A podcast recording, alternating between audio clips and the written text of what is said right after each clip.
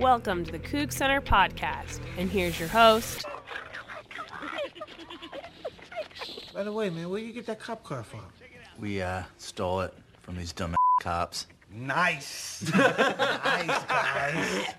High five, Dad. That's nice. Michael Preston. two straight trips to Pullman for the Arizona Wildcats, and two straight nices put up on the scoreboard for the Washington State Cougars. I did, the superlatives have all come and gone at this point, and we're going to get to more of them in a minute. But what a football game! What a football game that was last weekend. And I want to give a special shout out right off the top here to the students crowd when I came into the stadium pretty thin, but it filled out, and I, I, I have to admit it filled out very very nicely and better than I was expecting. And I know everybody's been so pissed off at you know I've seen people on social media all up in arms because Husky fans are teasing them about uh, you know people not in the stadium and whatever else uh, this you know last weekend. You know the limitations of that weekend. You know, don't let it bother you. I've, I've, I've tried to adopt that mantra a little bit. It is coming and going this week. Um, it, is, it is working at times and not working at others. Uh, but I'm trying to adopt that mantra to just, uh, yeah, you know, you know the problems with it. That's enough. And move on. Christian Caple of The Athletic going to join us to talk about the Washington Huskies. He's back covering the dogs. We always love his perspective on Washington. And then the voice of the Mariners. This is kind of, uh, this is fun. I've been wanting to speak with him for a long time as a former PA guy. I really like Tom Hutyler. He's the creator of the Mississippi Mustache song that made the rounds uh, today on Coug Center, Facebook, Twitter. Uh, an incredible song, and I want to talk to him about it and what went into creating that. He is a Coug, so I'd like to hear from him and see what he has to say. So I think that's going to be a lot of fun uh, as well. But I, I, mean, what more is there to say about that football game last weekend other than, you know, wow. I mean, for all the reasons we talked about last week, or I talked about because you weren't doing any talking, you're doing listening. Uh, that game, you know, it could have been a letdown game, and previous teams could have let it been a letdown. Uh, Arizona was coming off a bye week, and in fact, not only coming off a bye week, they played on Friday the week before, so they even had an extra day to rest and get ready. Washington State was coming back from a road trip uh, against Colorado. They had the Apple Cup this week on a short week, and no matter what happened in that game, the Apple Cup was still going to be for the right to go to the Pac 12 championship game. It was still to win the Pac 12 North, no matter what happened in that game against Arizona. So I guess my Fear was looking past it. Khalil Tate was being back to his pretty much his old self, hucking the ball downfield a long ways and being able to just really open up that passing game for Arizona and and use his legs and all this other stuff. There every reason for to be a little bit worried about this game.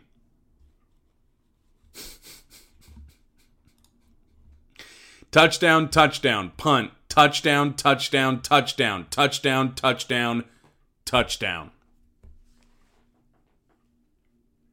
55 points in the first damn half.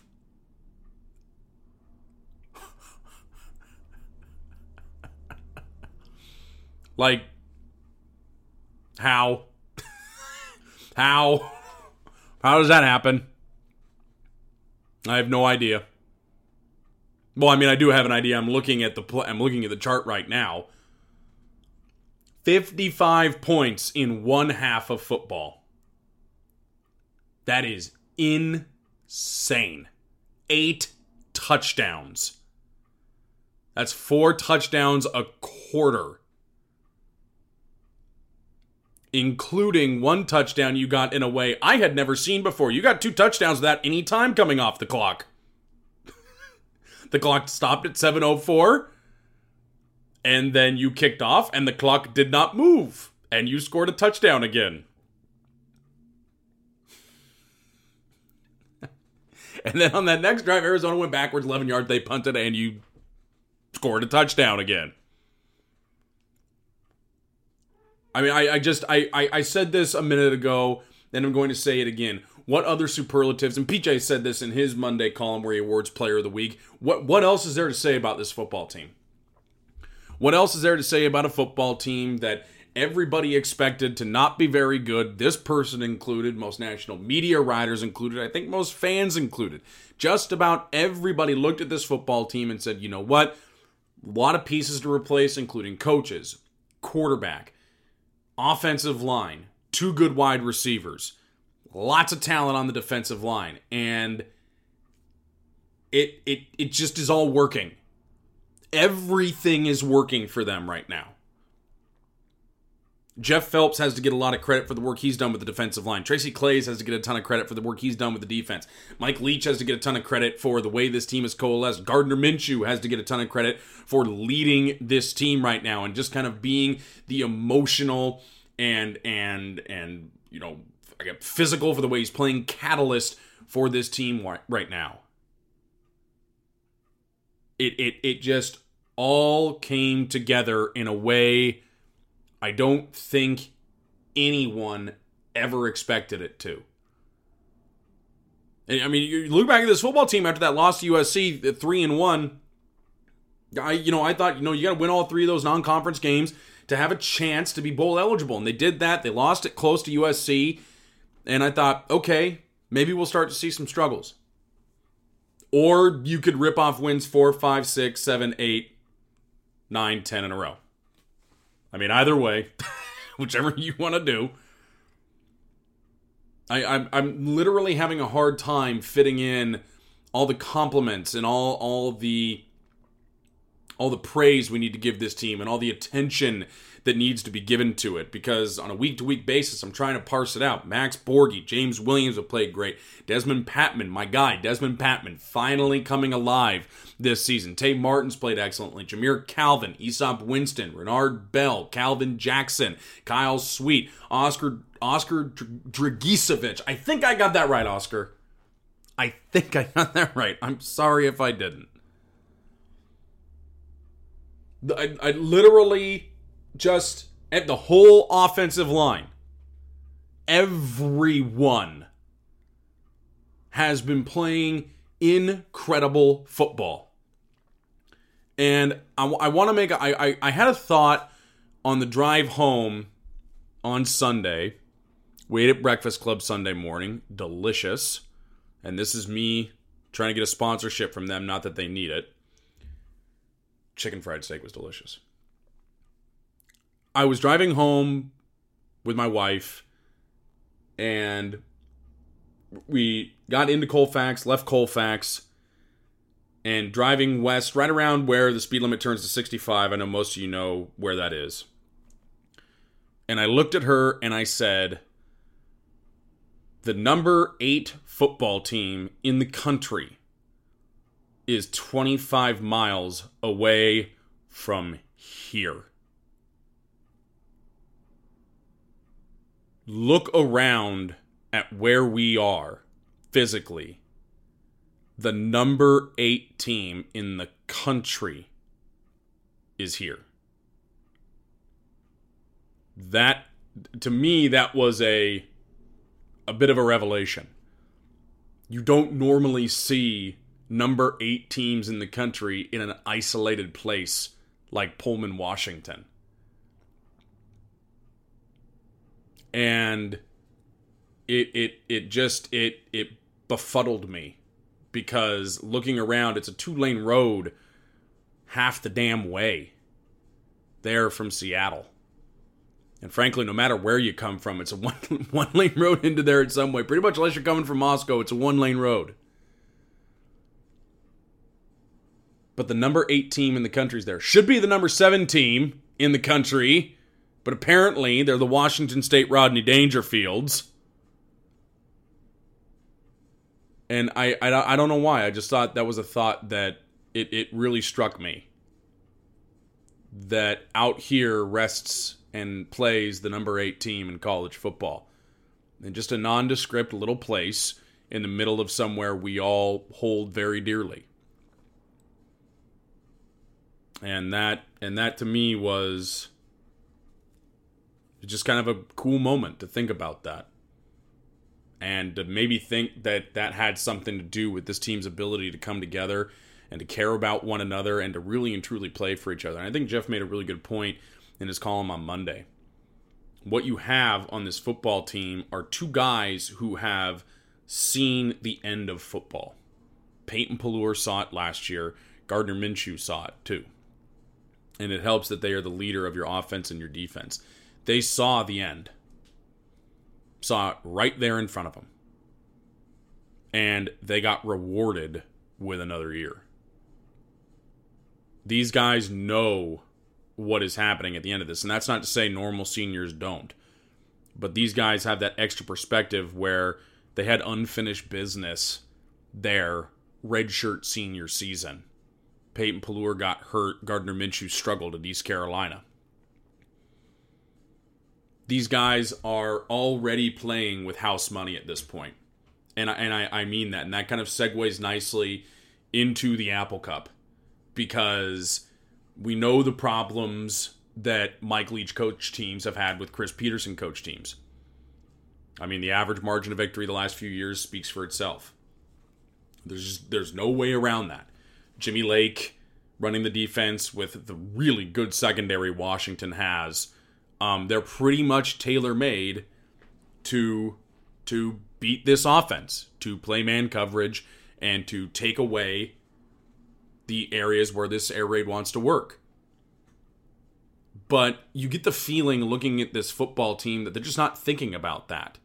Or they're playing looser, and you get the feeling that they puckered up a little bit the last few years, knowing how desperately they needed this game. But the people who should be doing the puckering in this one are not the Washington State Cougars. I'll grant you that I would love to go to the Pac 12 championship game. I would love to go to the Rose Bowl. I would I would love to do all of that. It would be an incredible punctuation mark on what has been the most befuddling and wonderful season of football I've seen probably ever in my time rooting for Washington State. But know this the pressure is not on Washington State. That house money I talked about that Peyton Pelluer and that Gardner Minshew were playing with, Washington State is playing with house money. They are not the ones who are supposed to be in this position. It's supposed to be Washington. And in fact, Washington's supposed to be in the position of being close to the top four in the college football playoff. Now, we're going to talk about with Christian here in a minute, you know, Washington winning this game and then going on to win the Pac 12 championship. The Rose Bowl is going to be a very nice consolation prize for them if they do that. But the expectations for Washington are much were much higher than what they have achieved this year and they've been going through their own quarterback issues at Montlake this year. So know this the pressure is not on Washington State in this football game.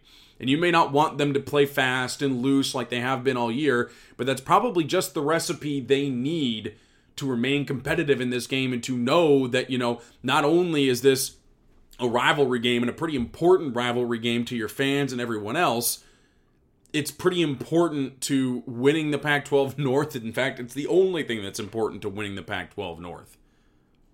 So you need you need to know that the the pressure is squarely on the other football team. Lose this football game and you are 8 and 4 in a year where you were you were a sexy pick to be in the college football playoff. You're 8 and 4 if you lose this football game. And you're going to the Holiday Bowl? Maybe? The Redbox Bowl? Maybe? Pressure's not on Wazoo. And does that help them? Think a little bit. Knowing that, you know, what we've done here is incredible and we'd like to put a punctuation mark on it. And doing that in this game would be just that. I do not think this will be a blowout like we've seen in previous years. I truly do not know which way this game is going to go because A, I'm a Coug fan, and so this game always fills me with dread. It always does. And Washington is still a very talented team. So I don't know which way this is going to go. But what I do know is there is a team with more pressure on them. It is not Washington State. Christian Caple. Up next, we're going to talk about the Huskies and what they bring to Martin Stadium this Friday on Black Friday here on the Center app.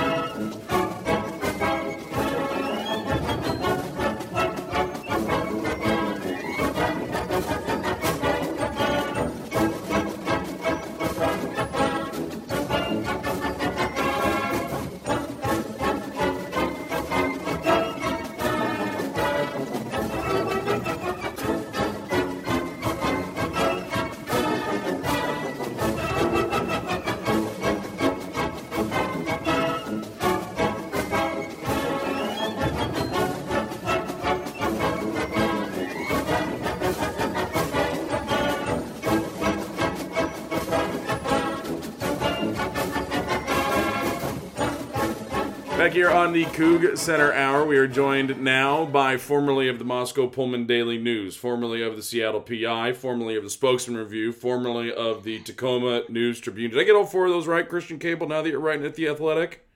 That, that's correct, and in, in proper chronological order, too, so good job. I'm, I'm, I'm nothing if not studious about very weird things, including your resume. Uh, Christian Caple from The Athletic, he covers Washington football uh, for them. He joins us here to talk about Washington football. And Christian, eight and three on the year, I think. Uh, probably uh, would it be fair to say disappointing for a lot of Husky fans at this point? I mean, obviously that loss to Auburn early in the year doesn't look as good now, but that was, you know, I, I think at least at the time that was, you know, if they lost the game, not a disaster because playoffs still probably a hope, but losses to Oregon and at Cal. Uh, where where's kind of everybody sitting right now with the way the season's gone?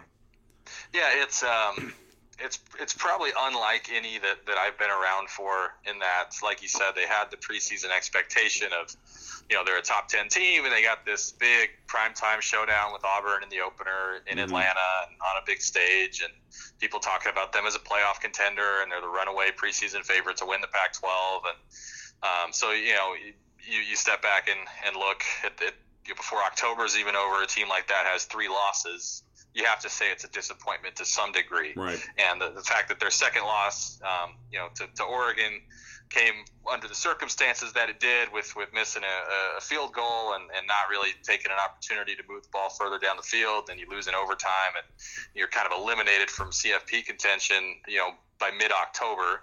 I think there's a, an element of disappointment there. Um, but at the same time, I think Husky fans looked at, at the road that was left after that, and even after the Cal game, and said, hey, you know, this was disappointing. You know, you can sit back and, and, and think that they should have won each of those games or could have won. Certainly right. did have an opportunity to win each of those games. But at the end of the day, hey, if they take care of business against Stanford, take care of business against Oregon State, you've got uh, an Apple Cup with the winner going to the, to the Pac-12 championship game, and, and a Rose Bowl appearance is still in sight. So, you know, I, I think if you're going into the last regular season game, knowing that if you win, you're going to be division champion, you're going to be one more win away from going to the Rose Bowl. I don't think, you know, as much as maybe the, the shine of the Rose Bowl has been diminished a little bit by the, the playoff era, mm-hmm. I still think, um, you know, if, if you're the University of Washington, if you're Washington State, if you're a Pac-12 team, playing in the Rose Bowl is still a really big deal. Oh yeah, no, and obviously I, yeah. winning a Pac-12 championship is still a really big deal. So yeah. it's like it's disappointing because of what people thought this season could be before it started, but um, there's nobody around the University of Washington right now who uh, not still really excited about what could yeah. be over these next couple weeks. So it's it's it's a weird blend of like they haven't delivered on the, the promise of what this season could have been, but they've yeah. they've still kept the attention of, of the fan base all throughout the season. And I, I think this day and age, that's really all you can really ask for. Yeah, that that's I mean I I think that's kind of it. You know, the Rose Bowl being a consolation prize is not a bad way to go with anything. Uh, I want to talk uh, really quickly about Myles Gaskin, Christian. Uh, we were talking a little bit before. He had a shoulder injury that kept him out of a couple of games uh, uh, earlier this season. Uh, back in these last two games, uh, seems to be back to his old self. He had over 100 yards rushing in each one, averaging something around seven yards a touch in each game. And when he was out, I, I think you know Washington still won some fo- you know won a football game that he was not in, but you you could see the offense struggling a bit without him. Is he really kind of the big cog that turns this offense for the Huskies? Yeah, you know I think during those two games he was out, like you said, even though they won one of them and, and actually uh, rushed for a, a, season high in that game, as, as odd as that is. Um, yeah. He has pretty obviously established himself as, as their you know most consistent, most reliable offensive player, and it's mm-hmm. been that way for the last three years.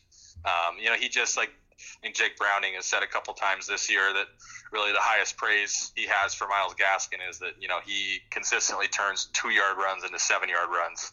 And mm-hmm. um, you know, offensive coordinator Bush Hamdan has said a couple times that when you have a guy who's that patient and has has his kind of vision and his ability to finish runs, you can call some stuff for him even when the box doesn't necessarily dictate to run the ball. Right. Um, and you, you know you can he, he can get you plus yards even when the the defense seemingly has you overmatched up front. So, you know I think it's just that ability. Like you know, they run for 201 yards against Colorado, and you kind of think, oh, okay, well, you know, they certainly they, they want him back as soon as they can get him, but at least they can kind of get it done without him. Right. And then he c- comes back against Stanford, and it's like, oh, okay, yeah, like he he adds he adds an element, a dynamic that um, quite simply nobody else on the roster does. Mm-hmm. And um, yeah, it's I, I think I've been a little bit surprised by just how how much the, the degree to which he's come back to full speed after missing those two games. You know, I think even when he was ready to play, it was kind of like, well, he's you know he's had two weeks off, but you know how how many carries is he gonna you know, can, can you give it to him 25 times? Do you Right. have to limit him to 15 times? And when he gets tackled, is he getting up, grabbing at that shoulder? Is he still in mm-hmm. pain? But now he's just playing through it. But really, the, the Stanford game, and then you know they, they had a bye, and, and then against Oregon State, you really have not seen any ill effects at all. I, I don't think um, I've seen him get up once wincing or with his arm hanging or, or with his you know arm holding it out in front of him like like he was against UCLA and like he was against Oregon when he really hurt it. So I think that's the the most encouraging thing that they really rode him. You know, his first game back against Stanford, they gave it to him 28 times Yeah. and you know he to withstand that get a, get a nice bye week to, to rest up a little bit and then come back with 18 more carries against Oregon State and and uh, not look any worse for wear at least from from where we're sitting um, you know I think that's that's been a, a pleasant surprise Uh, Jake Browning's kind of been. uh, I think it's been interesting to watch his season from afar. He has clearly been struggling uh, a lot more this year, and it's been kind of interesting to seeing the statistical uh, sort of decline over the past couple seasons. It reminds me a bit of Luke Falk in that regard, in that you get around to your senior season and the shine kind of starts to wear off for a lot of people, especially if you struggle uh, in an offense that you you know used to have a pretty good command of, if not a great command of it. What has been his biggest problem this year? Because you know, I, I, I you can point back to 2016 and go.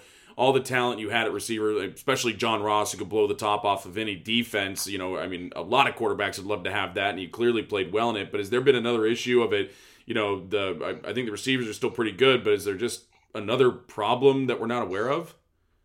Yeah, it's it's interesting that you know you look position by position, and I I think that uh, you know it, it, maybe it was easy to get fooled to a certain degree into thinking that this receiver group was going to be a lot better than it was. Like they come out in that opener against Auburn, and you know Quinten Pounds makes a crazy one-handed catch. Yep. Ty Jones is catching passes while while the defender's being flagged for pass interference. You know, pulling in crazy catches, and it's like, wow, okay, they've they've got some guys who can win some one-on-one matchups and make plays, mm-hmm. and that element has shown up in every game throughout the season.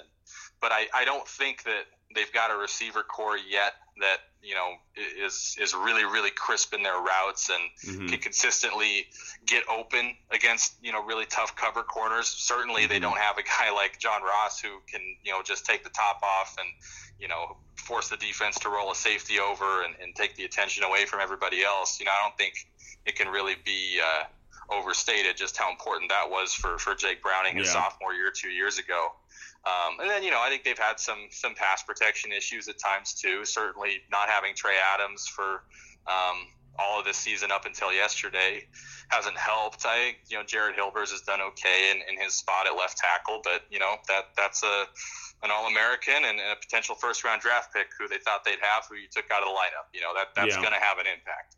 Um, and you know a couple couple other first time starters in there too who you know I, I think they like the talent they have overall in that group but maybe it hasn't been as consistent as you would like uh, for a team that entered Yeah. the season ranked in the top 10 so and then you know I, I think we've realized over these last couple of years what Jake Browning's ceiling as a player is.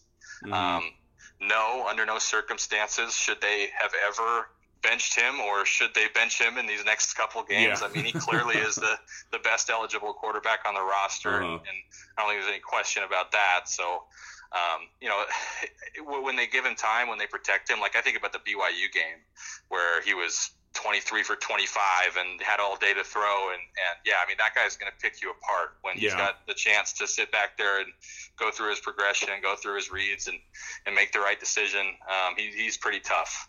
But uh, yeah, yeah, I just I think maybe part of it is after four years, Pac-12 defenses have, you know, they got a ton of tape on him and they've been able to study his tendencies and maybe game plan some things and make it tough for them to throw the ball downfield. But um, certainly, it's I, I don't think it's all on him. You know, I think this this offense just for whatever reason has kind of lacked that Yeah. explosiveness this year. And people brought up even before Myles Gaskin was hurt, um, they, they really weren't hitting a ton of explosives in the running game either. Yeah. Whereas, you know, as, as good as he is at getting you, you know, four, five, six yards consistently, he's been just as good these last three years at, you know, boom, he'll hit you for 30 or he'll hit you for 40. Mhm. So uh, he, he finally did break a, a big long run against uh, Oregon State Yeah, yesterday. I, I but remember that one. Yeah. hmm yeah, it's uh, from the running game to the passing game. I mean, they just, I I don't know that they, they quite have the personnel to have this sort of Yeah. big play explosive offense, and I think that's hindered them a little bit. You know, I actually sp- speaking on that a little bit. I, I went and looked at their schedule from 2016 to 2017, and all, the defense still very good this year. And we'll get to them uh, in a second because it just seems that there's one thing Chris Petersen can do: it's reload a defense, and it just hardly misses a beat.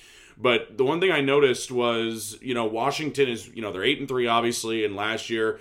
Again double digit wins and then in 16 obviously the playoff year. But they were blowing the doors off of teams in those years and they're just other than that BYU game you don't see a game really on the schedule where you go wow they just beat the pants off of someone this year. Yeah, it's um I mean Chris Petersen has kind of remarked on that that it's it's this frustrating pattern of they just seem to kind of grind it out. yeah. Um and you know, I think the first hint of that was when they went down to UCLA and, and the UCLA had just been an absolute mess and you know, you're thinking, gosh, is this is this the kind of team that might go 0 and 12? They just they look Yeah. horrible. They're starting a true freshman quarterback and they can't stop anybody and they can't move the ball. And they're up, the, the Huskies are up 24 to 7 at halftime and they wind up g- giving up a couple uh, touchdown drives and they have to hold on and recover an onside kick to run the clock out and win by 7. Mm-hmm. And I, I think ever you know since then it was just kind of like okay, this is just yeah. I, for whatever reason, this roster just does not seem built to run away from people. Um, Right. And I, I think part of that is it seems weird to say because the defense has been really consistently good all year. yeah This is a very very good defense with a lot of talent. Um, you got the, the nation's number two tackler linebacker and Ben Burr-Kirven. You got Mhm. uh, probably three or four guys in the secondary who are going to play in the NFL. You got Greg Gaines as an NFL tackle up front. Um, but I, I think the way that opposing team offenses have approached them has kind of taken away the defense's big play potential. Like they, they have not intercepted a ton of passes this year. Right, yeah. Teams just kind of play ball control, keep it on the ground, dink and dunk. We're not going to take a ton of you know chances downfield. We're not going to give Byron Murphy you know seven chances to, to intercept a pass, 15 or 20 yards downfield. mm-hmm. And I think they've used those turnovers and those big plays by their defense to fuel what has been a high scoring offense these last couple of years. And Mhm. so you take that element away, and their pass rush isn't what it used to be either. They're they're not. It's not like they're getting to the quarterback a ton, and some of that is, is due to what I just said. The fact that you know teams aren't just dropping back and giving the quarterback four or five seconds to throw the ball against them. right So you take away a lot of those minus yardage plays and turnovers, and I think that's had an effect on the offense too. Um, but obviously, the the offense has uh, its own issues. Yeah. You mentioned uh, all those guys I wanted to talk about uh, Ben Burr-Kirven, uh, Taylor Rapp as well, Greg Gaines, all these really exceptional players. And again, Washington, it just seems every year, you know, they, they do kind of find guys on offense, but it just no matter how many guys get drafted, uh, they just reload that defense, and it's been that case again this year. Is and Jimmy Lake's in his first year calling the defense, I believe, for Washington Christian as well. Is there just something about what Chris Petersen can do recruiting wise on defense, or is there something else that just allows them to do that every year? Yeah, you know, I I think it's um, the fact that they've built a ton of depth first and foremost, and because I mean, you look at that starting five they have in the secondary, and you know, Jimmy Lake says, "Hey, Elijah Molden, Brandon McKinney."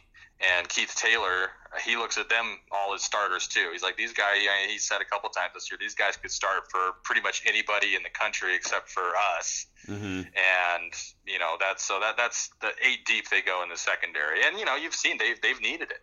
Yeah, Um, you know, they've had games where JoJo McIntosh gets tossed for targeting, and a couple guys are banged up, and they all they need to roll roll guys in there. So, uh, but you know, you look at this defense; they've got seven seniors, seven seniors and Taylor Rapp, who's a junior, who is probably um, going to go pro this year. I, I, would think depends on, on the grade and the feedback he receives back and everything. And then you know Byron Murphy, another guy who's going to be draft eligible. So um, it's you know they they've got a couple guys who have been you know bigger impact this year and had you know stepped into a bigger role than they had last year. But you know, for the most part, it's it's the same core. You know, it's Ben Burr-Kirven. Um, you know, Tevis Bartlett had played a ton, but he's up the middle now, moved from outside linebacker to inside linebacker mm-hmm. to kind of shore up some depth there. Obviously, they lost Vita. Excuse me, they lost Vita Vea, but brought Greg Gaines back and, and Jaylen Johnson, another fifth-year senior who has been, you know, maybe one of the, the more overlooked guys in, in this class and on this team, but has been really valuable for them. And they brought back their whole starting secondary. Um, yeah. So it's it's a lot of the same faces you saw last year, um, and yeah, you know, it's it's I'm interested to see next season when they lose all these seniors and you know now these these these linebackers and and these uh, defensive linemen in this front seven who mm-hmm. you know if, if there's a if there's a weak spot depth wise where they don't just have a ton of guys and you know a bunch of four star recruits to roll in um, you know, behind these seniors who are leaving, it's probably in that front seven. So next year, I think, is when it's really going to be tested. Like, okay, like can these guys really just reload and keep this same standard every single year? Um, but you know, I, I, think this year they've they've more or less been what, what people yeah. thought they would be. Uh, give me the name of someone uh, either on offense or defense that we maybe haven't talked about yet that uh, Coug fans are going to want to keep their eye on on Saturday. You know, I think obviously we we each know a fair amount about everybody's teams in this state because it's just your natural it's a you know it's a matter of proximity. But is there one person we haven't talked about yet uh, that we should be uh, keeping an extra close eye on? Yeah i'm, uh, I'm gonna say hunter bryant. Okay. Um, you know a guy who had off-season knee surgery and, and Chris Petersen said at media day that hey he's gonna be out long term we're not even going to reevaluate him until you know a couple months from now. Um, and he didn't didn't really get a great sense at that time of whether they thought he was going to play this year. Mm-hmm. Um, and, but you know he he rehabbed well, surgery went well. Um, he made it back. Uh, I think even you know even in fall camp, way before he was able to practice, you saw him on the sidelines catching passes from the jugs machine and you know, can see he's a, he's in great shape, and um, you know, he's body wise looks like a guy who could you know step onto an NFL field tomorrow. Yeah. And it's like, man, they can get this guy back, you know, he's he's going to be a, a factor in the passing game, and um, got him back for the Stanford game. He made it made his 2018 debut, had one catch. Played a little bit more yesterday against Oregon State. Had two catches, kind of 32 yard pass from Jake Browning. Um, and so yeah, I think it only figures that his role is probably going to just kind of keep expanding, expanding, mm-hmm. expanding as as uh, they get late into the season here. And so I think you should expect to see him on the field even more against Washington State. And you know, this is a team. We talk about the offense. Um, I don't think people would be looking down on the offense nearly as much if they were just average in the red zone instead of terrible. Right. Yeah. Um, they've had a really, really, really hard time scoring inside the 20 yard line, and a, a big, athletic, playmaking pass catching tight end like Hunter Bryant, I think is exactly what they need to kind of yeah. help them out in that area. So I, I, he's a guy who, you know, it's it's only going to be his third game, and certainly they're not going to take Drew Sample and Cade Otton off the field a ton because those guys have, have done some really nice things for him. But um, yeah, I think Hunter Bryant certainly is a guy who has the talent to kind of kind of make some people notice on Friday.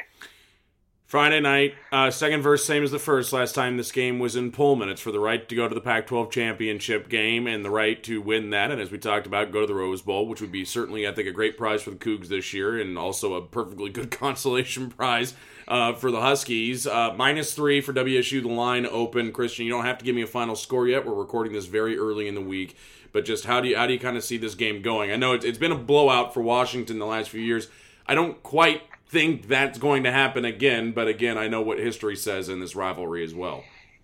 Yeah, I I think I'm kind of going through the same struggle that a lot of people are of man, if, if you watch these two teams this season, especially these last few weeks, three, four weeks, it's hard to look at the way Washington State has played and consider the fact this game is being played in Pullman and what's at stake for them in terms of still having an outside chance at the college football playoff. Right and pick against that team.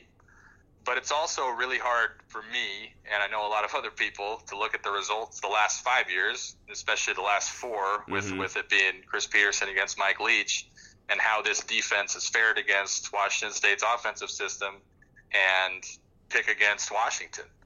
Um, so I that's that's kind of the struggle that, that I'm fighting. Like I Yeah. think if it were if it were program A against program B, uh, and program A were Washington State, I'd probably look at it on paper and say, yeah, I don't I don't see how you don't pick Wazoo here. Yeah. Um, but just I don't think you can ignore the history. Just with the, the coaching staff still being the same, the, the the offensive system it was Wazoo still being what it is, and the defensive philosophies and approach and scheme at Washington still being what it is. It, it's I'm, I'm one of those people who like I need to see it happen first to believe it can happen. You know what I'm saying? yeah. No. Uh, yeah. So yeah. I honestly, the last few weeks when I've talked about this with people, I've said like, yeah, like I, I think I got to go with Washington. I think I just and until I see a Mike Leach offense really go out there and take it to a, a Chris Petersen, Jimmy Lake, Pete Kwiatkowski defense. Yeah. You know, I, I, I got to pick Washington. But man, after after watching what they did to Arizona. And just how inconsistent the Huskies have been, and how, how, how much they've lacked explosiveness offensively, and um, I, I I have a harder time, you know, just just penciling in Washington, especially. Yeah, just it just seems like everything is going Wazoo's way right now. I think uh, you know Gardner Minshew has added an element to that offense that no quarterback Mike Leach has had at Washington State has, possessed. Yeah. Um, you know, I, I think I think a big reason why Washington has dominated defensively the last four years is because they've been able to generate so much press pressure on the passer with with only sending three or four guys, and they just don't have that kind of line this year. Yeah. You know, you, you take Vita Vea out of the equation, and hey, Greg Gaines is still an outstanding player. Jaylen Johnson's still an outstanding player, but this has not been a front four who has, you know, really consistently pressured the opposing team's passer without having to send a fifth guy. Yeah. So I, I think I think that's going to be the key matchup. Can Washington get pressure on Gardner Minshew, and can they do it without sending blitzers and, and leaving areas of the field unoccupied for him to kind of pick apart? Just because, I mean, he's he's so savvy and so poised that even when he, he does feel pressure, he's um, he's just kind of got a knack for taking what's there and, and avoiding negative plays. So yeah, Yeah. I think that's kind of going to be the key matchup. I am. Uh, you're filling me full of hope, and that's a dangerous thing, Christian. Thank you for coming on. we always appreciate it, sir. Glad to have you back. All right, thanks, man.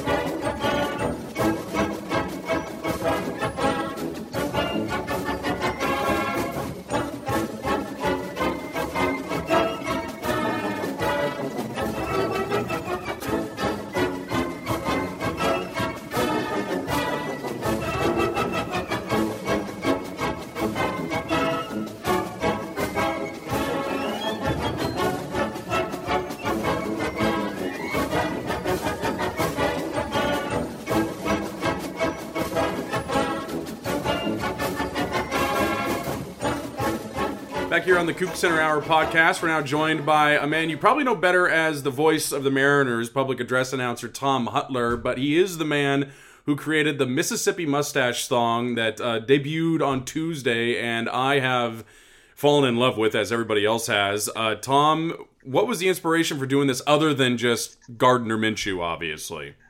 Well, you know, he certainly is an easy guy to be inspired by, but um, I have a couple of good friends of mine who we were sitting around watching. It was the Stanford Cougar game, and Mm-hmm. um, my friend Rob Marshall said, you know, somebody needs to write a song about Gardner Minshew. And another friend of mine pointed to me and said, Tom should do it. And so I've, I've written some parody songs and some things like that before. Yeah. And I thought, yeah, it'd be kind of fun. And so I, um, I, I wrote a few lyrics down then, or, you know, like that night, and then kind of tabled it.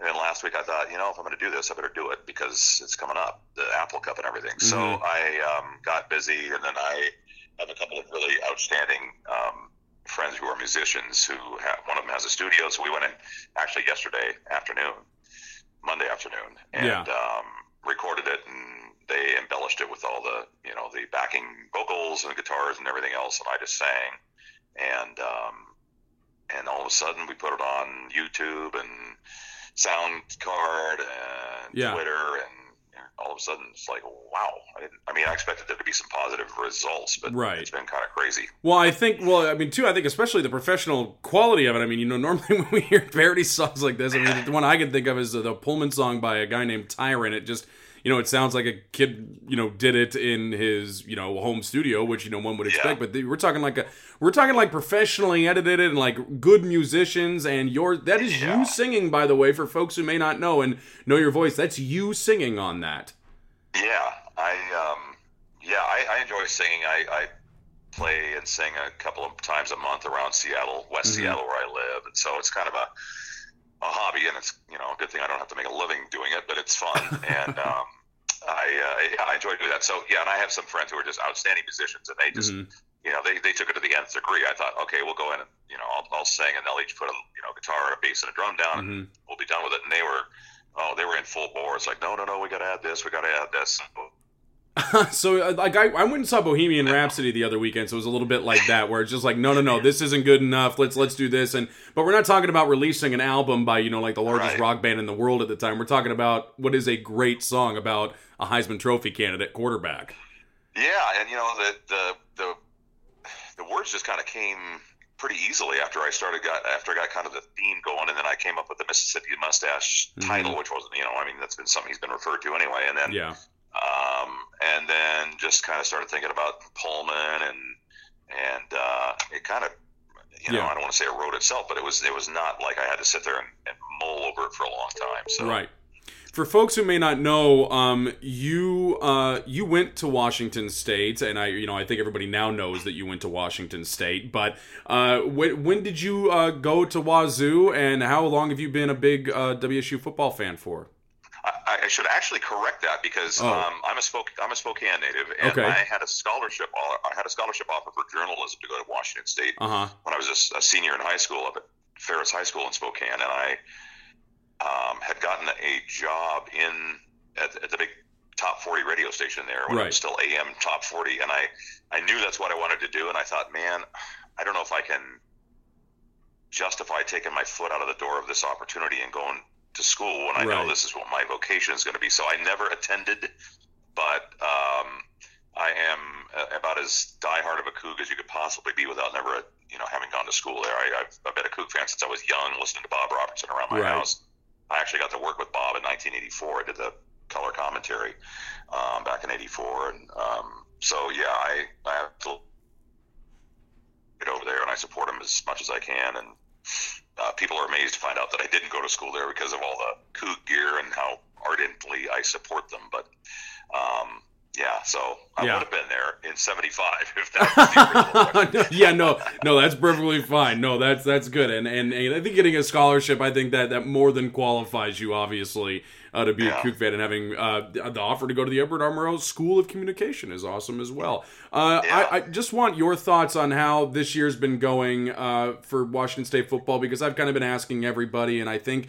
The biggest thing for me is is just how surprising this has all been. That you, you know, at, at first I think you know, most fans, you know, optimistically you were thinking bowl game, but double digit wins for the first time in 15 years and the season's not even over yet is pretty incredible.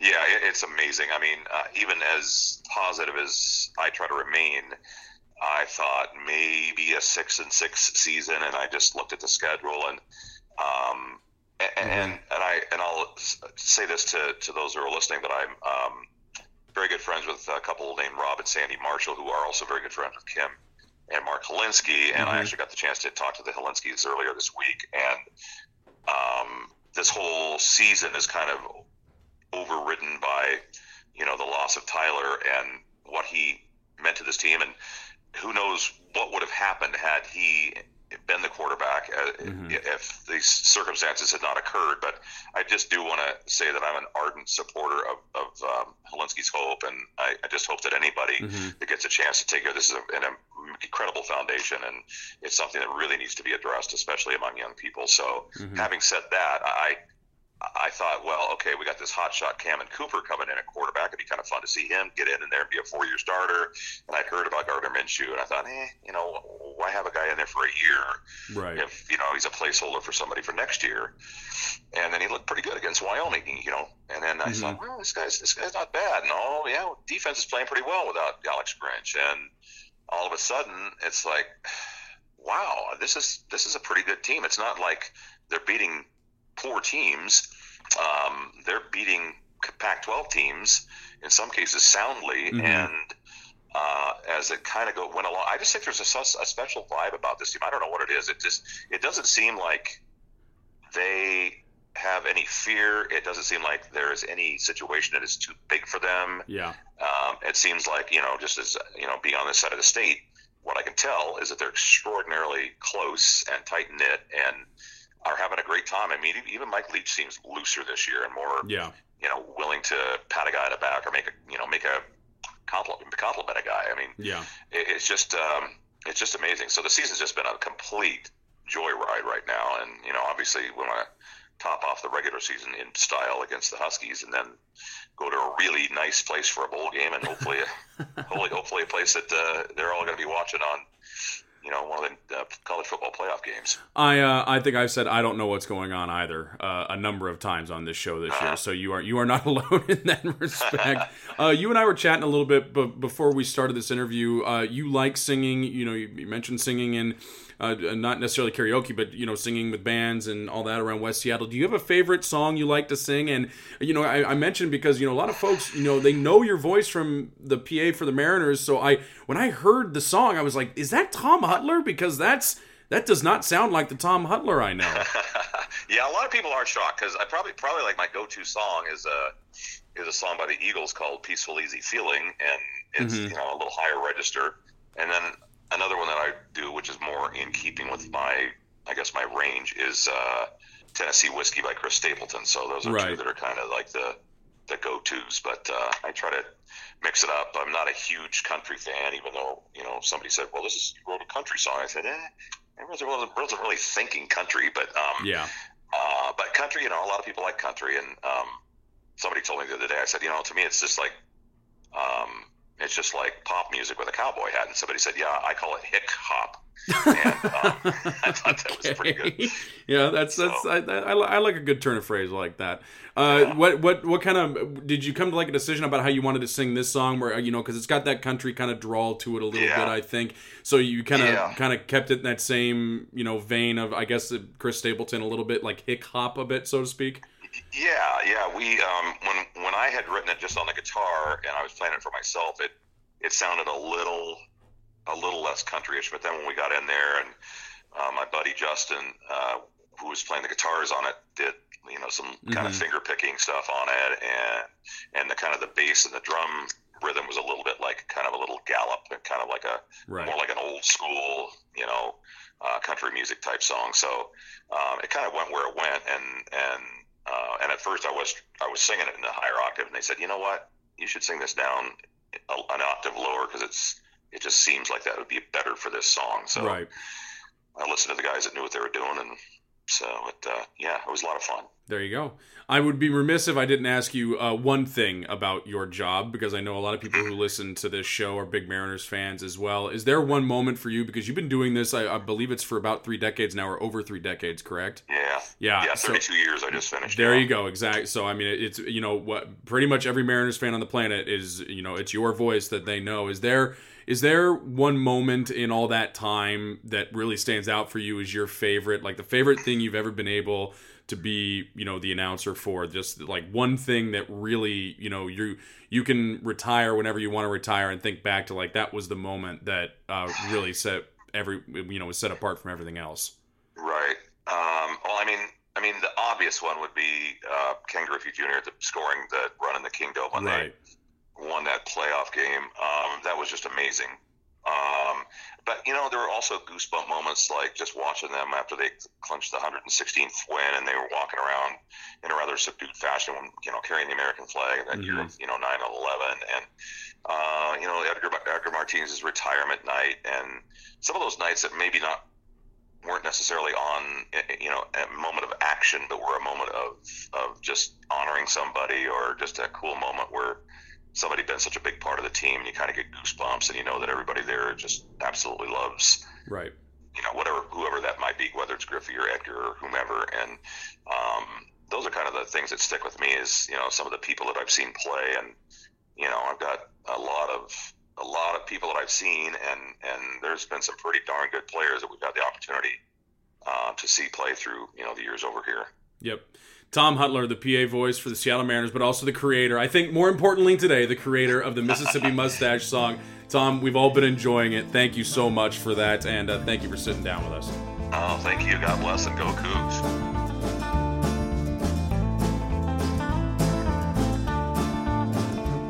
Well, I came from Mississippi to the fields of the Palouse. No one knew about him till the pirate cut him loose. His right arm is a cannon, he's nimble on his feet. And when he gets a rolling, there's no way he can be beat. He's the Mississippi mustache, the crimson Superman. Wanna beat the Huskies, he's the man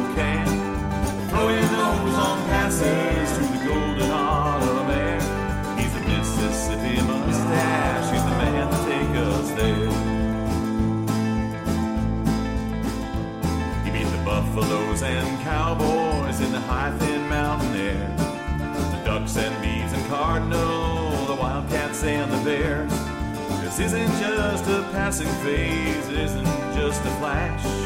He even got old Coach Mike Leach to wear that famous stash.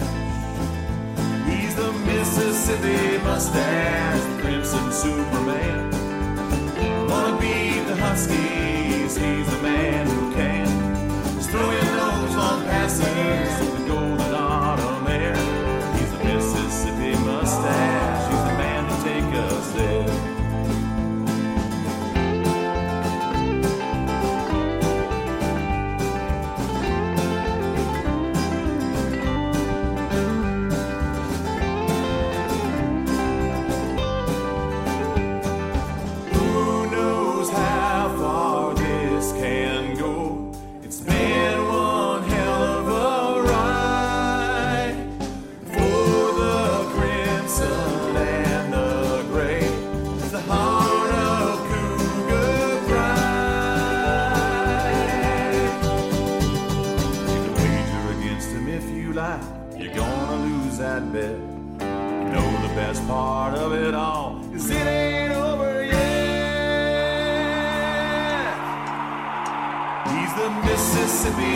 Mustache, crimson Superman.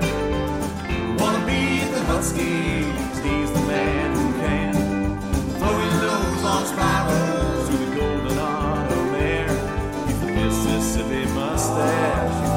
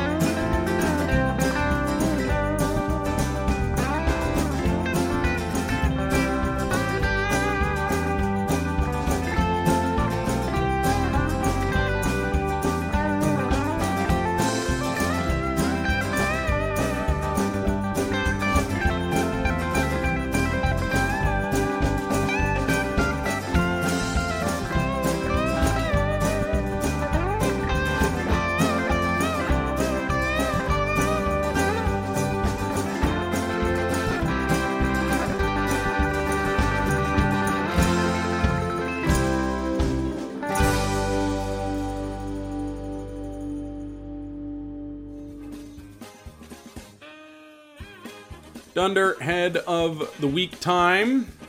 And uh, this one goes out to uh, someone I know personally. It goes to me. Uh, uh, we hung out at the Coug, my wife and I, uh, before the game in the tailgating on uh, Saturday. And when it was time to leave, we were going to go back to our usual tailgate. in the Double A lot, hosted by the Lawrences. And again, we appreciate their hosting us all year. So close to the stadium, it's nice to leave your beer there. But I was very, very hungry after leaving the Coug and recognizing the uh, level of beer intake to level of food in system. I said quickly, "Hey, I need some food." Uh, and my wife said to me, "Don't worry, there will be food at the tailgate." And I said, "Well, you know, sometimes it's just snacks and things like that, so I'm going to get something more substantial." We had to go to the corner mart anyway to pick up some beer. We did that, and I got Jimmy John's. It was a perfectly fine sandwich, and uh, no complaints about the fine sandwich artists there. We got to the tailgate, and they'd smoked ribs and made beans and Cougar grilled mac and cheese and all that stuff. So I unnecessarily spent eight and a half, whatever dollars it is, on my sandwich. You best know that I crammed my face full of ribs and beans and mac and cheese. there was nothing stopping me from doing that. Absolutely nothing stopping me from doing that. Mike made some delicious food. But Dunderhead of the Week still goes out to me for not remembering, you know, that my wife had said, hey, there's going to be some food. I'm pretty sure somebody else told me there was going to be, I think somebody just said, there's like, oh, there's going to be like a rack of ribs or two. And I was like, oh, okay, well, there's normally a lot of people there, and I don't want to, you know, be that guy who walks up and just like takes food. But no, there was like nine or ten racks of ribs. There were leftovers. And there's plenty of food. Delicious, too. Ask Michael anything time.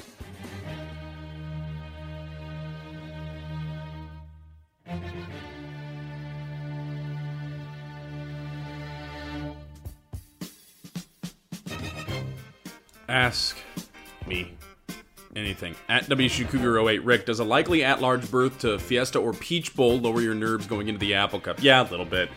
I mean, sitting on 10 wins, highest powered offense, arguably in the country. There are going to be bowls that are interested. And so, yeah, I mean, you're probably going to a New Year's Day Bowl at this point. So, yeah, I mean, that lowers mine. I, I still want the Rose Bowl. The Rose Bowl is, you know, we've talked about before how big and important it is, but yeah, it does. At Go Cougs, the Go Cougs bot should Larry Scott be fired? Yes. At Wazoo Bray 11, Braden Pioli. Pioli? I'm sorry if I mispronounced your name there, Braden. Have you ever sat back and thought to yourself that the one non-targeting call in the USC game is what's separating this team from being 11 and 0 and talked about more in the CFP discussion? I mean, a little bit. In theory, you know, I, I, I don't I hate playing the what if game because we don't know what would have happened um, after that if they'd actually called targeting there. So, you know, I don't know what would I would have liked the opportunity to know, just like the two seconds in the 98 Rose Bowl. But I don't I don't know what would have happened. So I, I try not to think about it too much because that's just it's unfortunately the way the cookie crumbles sometimes. At Jimmy the Coug, Jimmy Morgan, is Costco pizza the best value pizza on the market? Yes. Without a doubt. You can like pick up from Domino's, you can get like a large, I think it's like a large three topping for like eight bucks but it still doesn't compare to the size of a Costco pizza and frankly the quality of a Costco pizza. When we were in high school, we used to go get hot dog and a slice of pizza for like 360 and then they shut us out of the Woodinville Costco because we used to trash the freaking place. Not that I'm happy about that. I don't blame them at all looking back on it. At Zoo 34, confirmation bias. What's our record next year? I predict we start the year early 1 0. Well, we're playing New Mexico State. I would hope so at TJC Chappie. Chappie, do you think that this being Minshew's first Apple Cup will help him or hurt him? Feels like going in fresh might allow him to have a more clear head, in my opinion. I think so too. He just he's had no experience with this. He's he's completely and he's having fun. He's playing so loose, and he just he doesn't know anything. He just seems to come. He's got that Connor Halliday mentality coming out the next drive, and he just doesn't care if he makes a mistake. He's gonna he's gonna be fine.